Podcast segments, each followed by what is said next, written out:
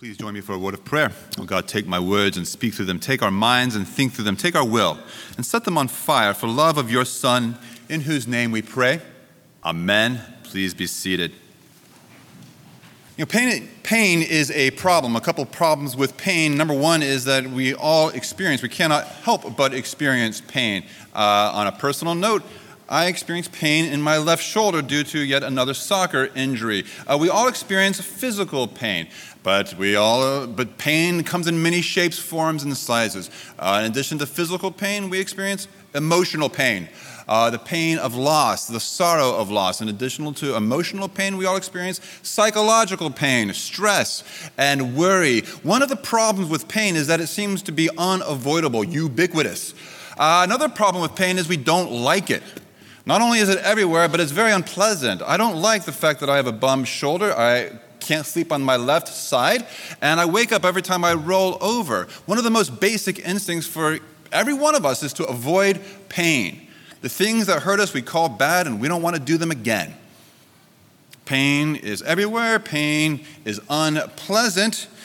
And the treatment of pain is difficult as well. I'm sure you are all familiar with the, uh, just the, the the opioid crisis that uh, hopefully we're coming out of. And in my research for this sermon, I uh, looked at this. This won't hurt a special report on curing pain in The Economist. 430,000 people have died due to the opioid crisis in the past 20 years. Treating pain.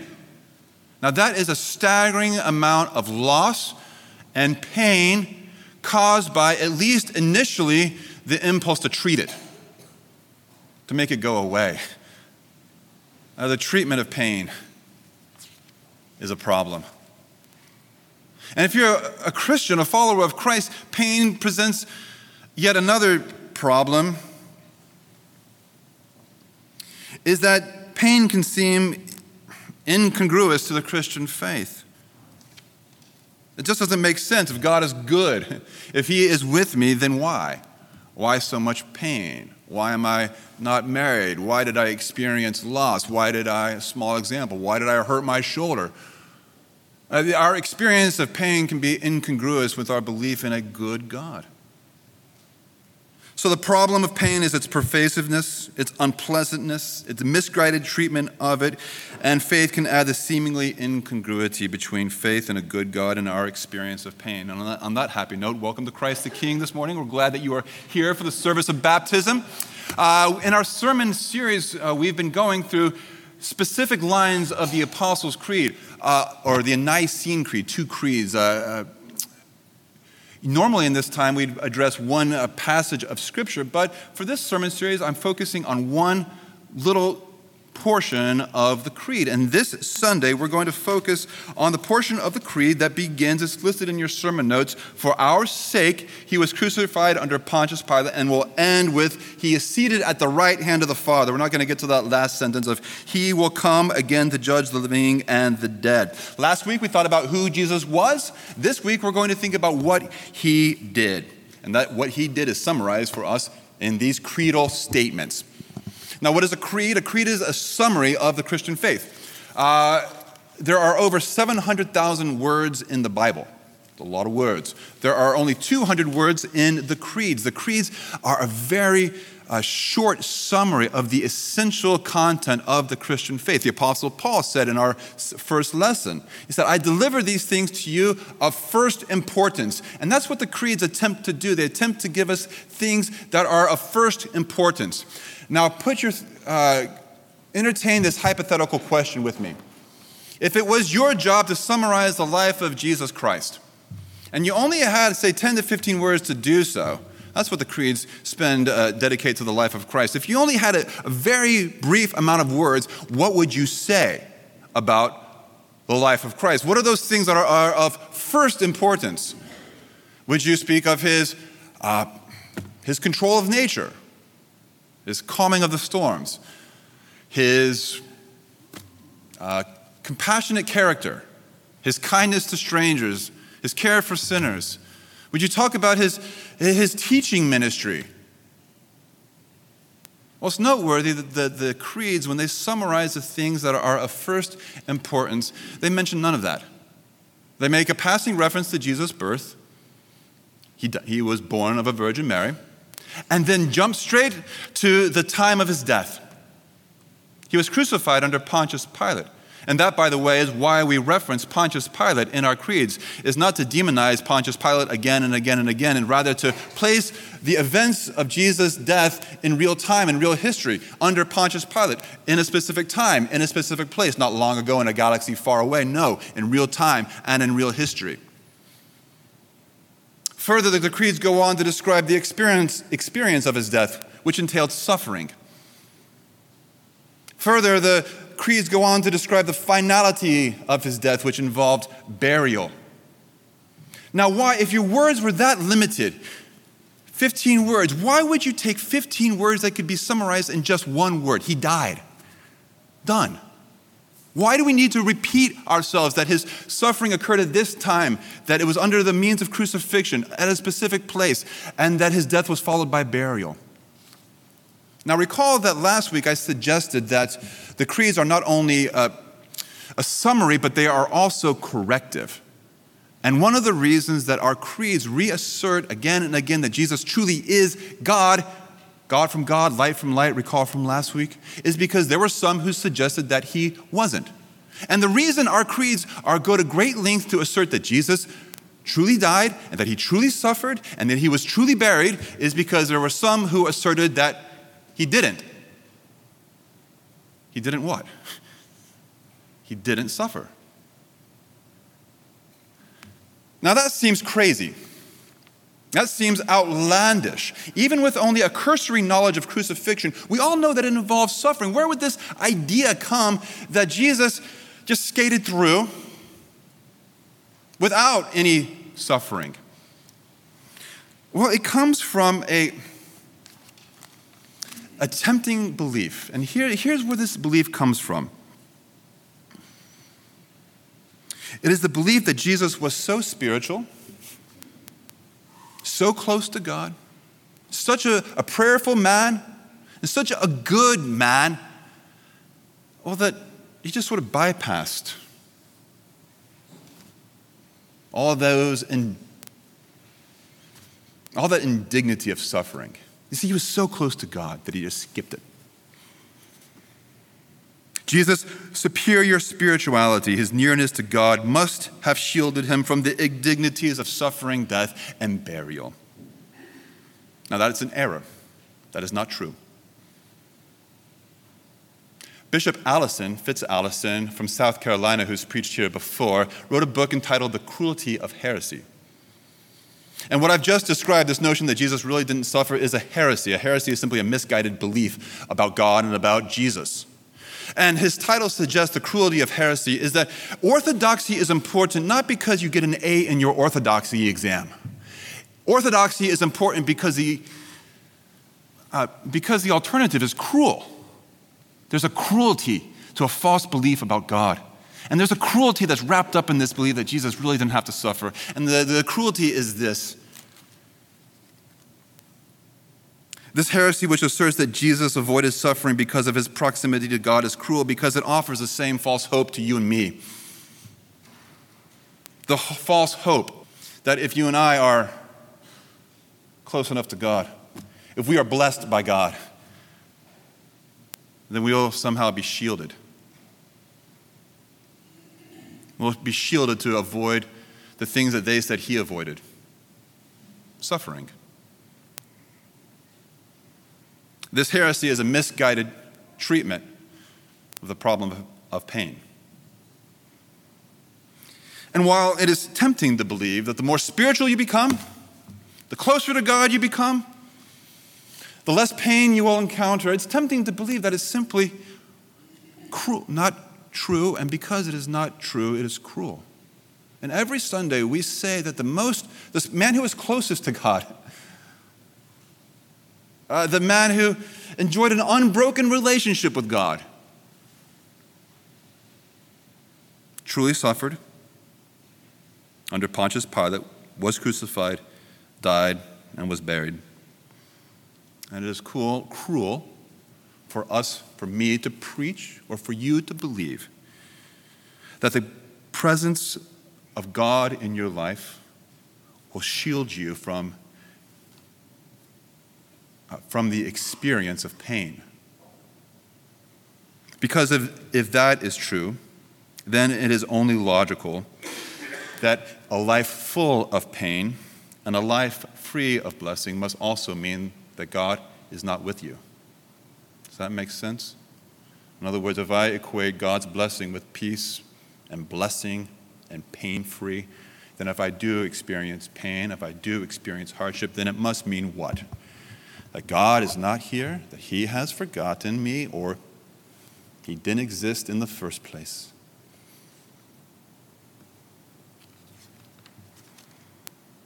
This heresy adds the insult of abandonment to the injury of pain.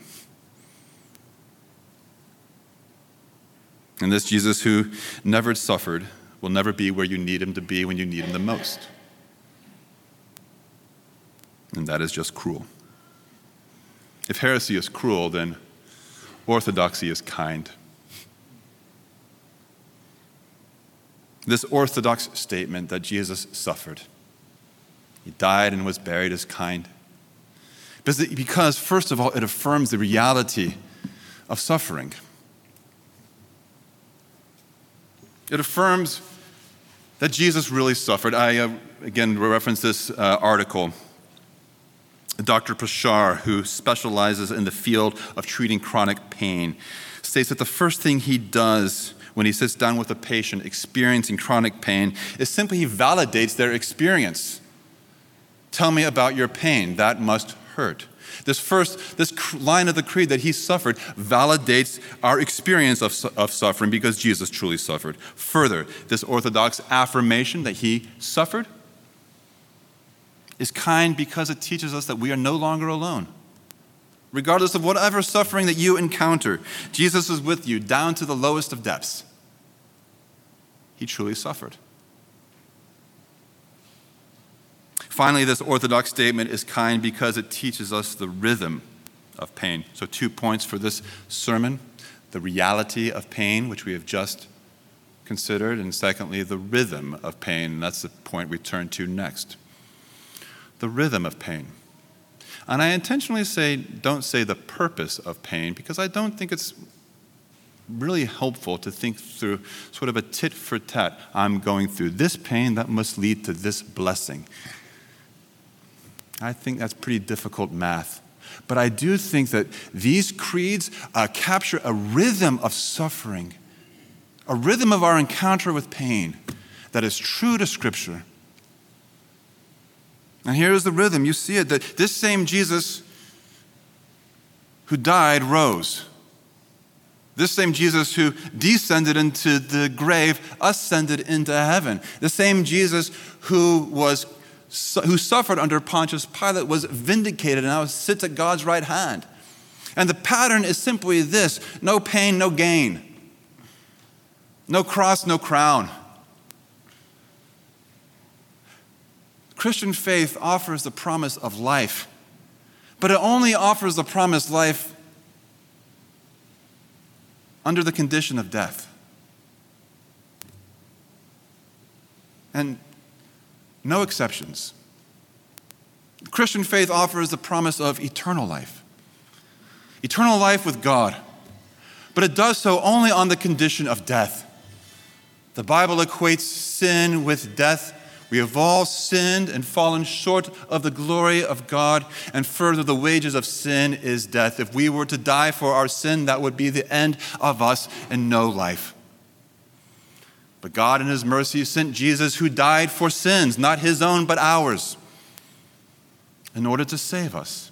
And so the salvation that we have, that we claim of eternal life, only comes through the pain of His death. And so there is the pattern no pain, no gain, no death, no life. And we receive the blessing of eternal life as we receive by faith the reality of His cross into our own lives by faith and then sealed in baptism.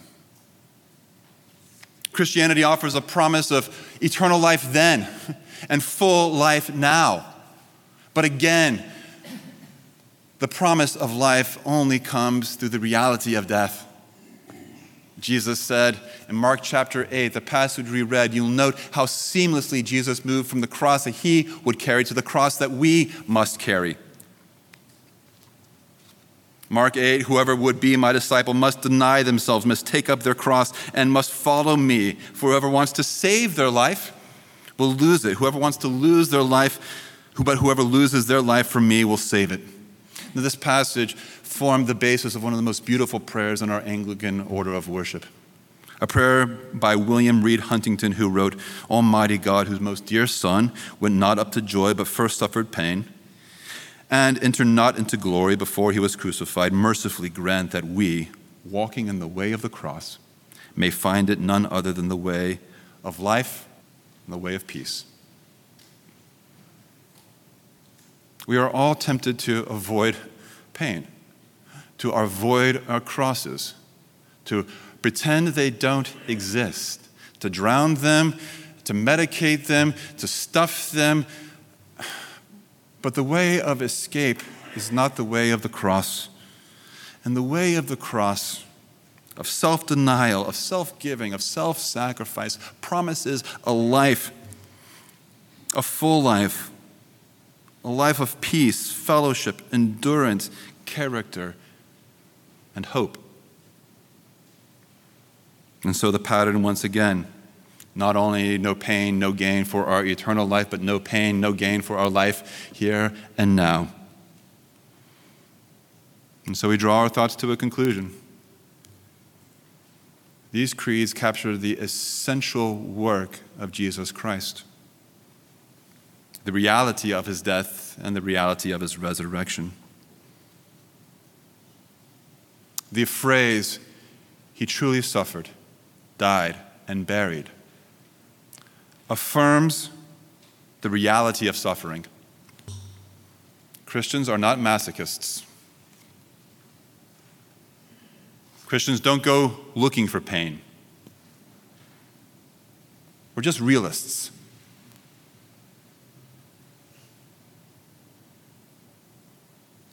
We simply know that in this world there will be trouble, all types of trouble.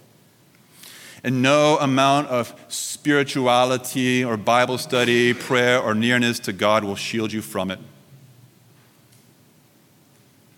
The reality of suffering.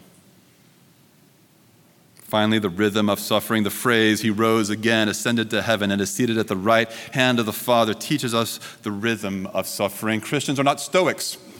We simply don't grin and bear it, keep a stiff upper lip. No. We're hopeful. Hopeful that the pattern of death followed by life, of pain followed by gain, which is captured for us in the creeds, seen in the life of Christ, will in the end be true for you and me. So I close with a well known prayer from St. Francis of Assisi, who captured these, when he prayed, captured these thoughts when he prayed. O divine Master, Grant that I may not so much seek to be consoled as to console, to be understood as to understand. May I not seek to be loved so much as to love, for it is in giving that we receive. It is in pardoning that we are pardoned. And it is in dying that we are born to life. Amen.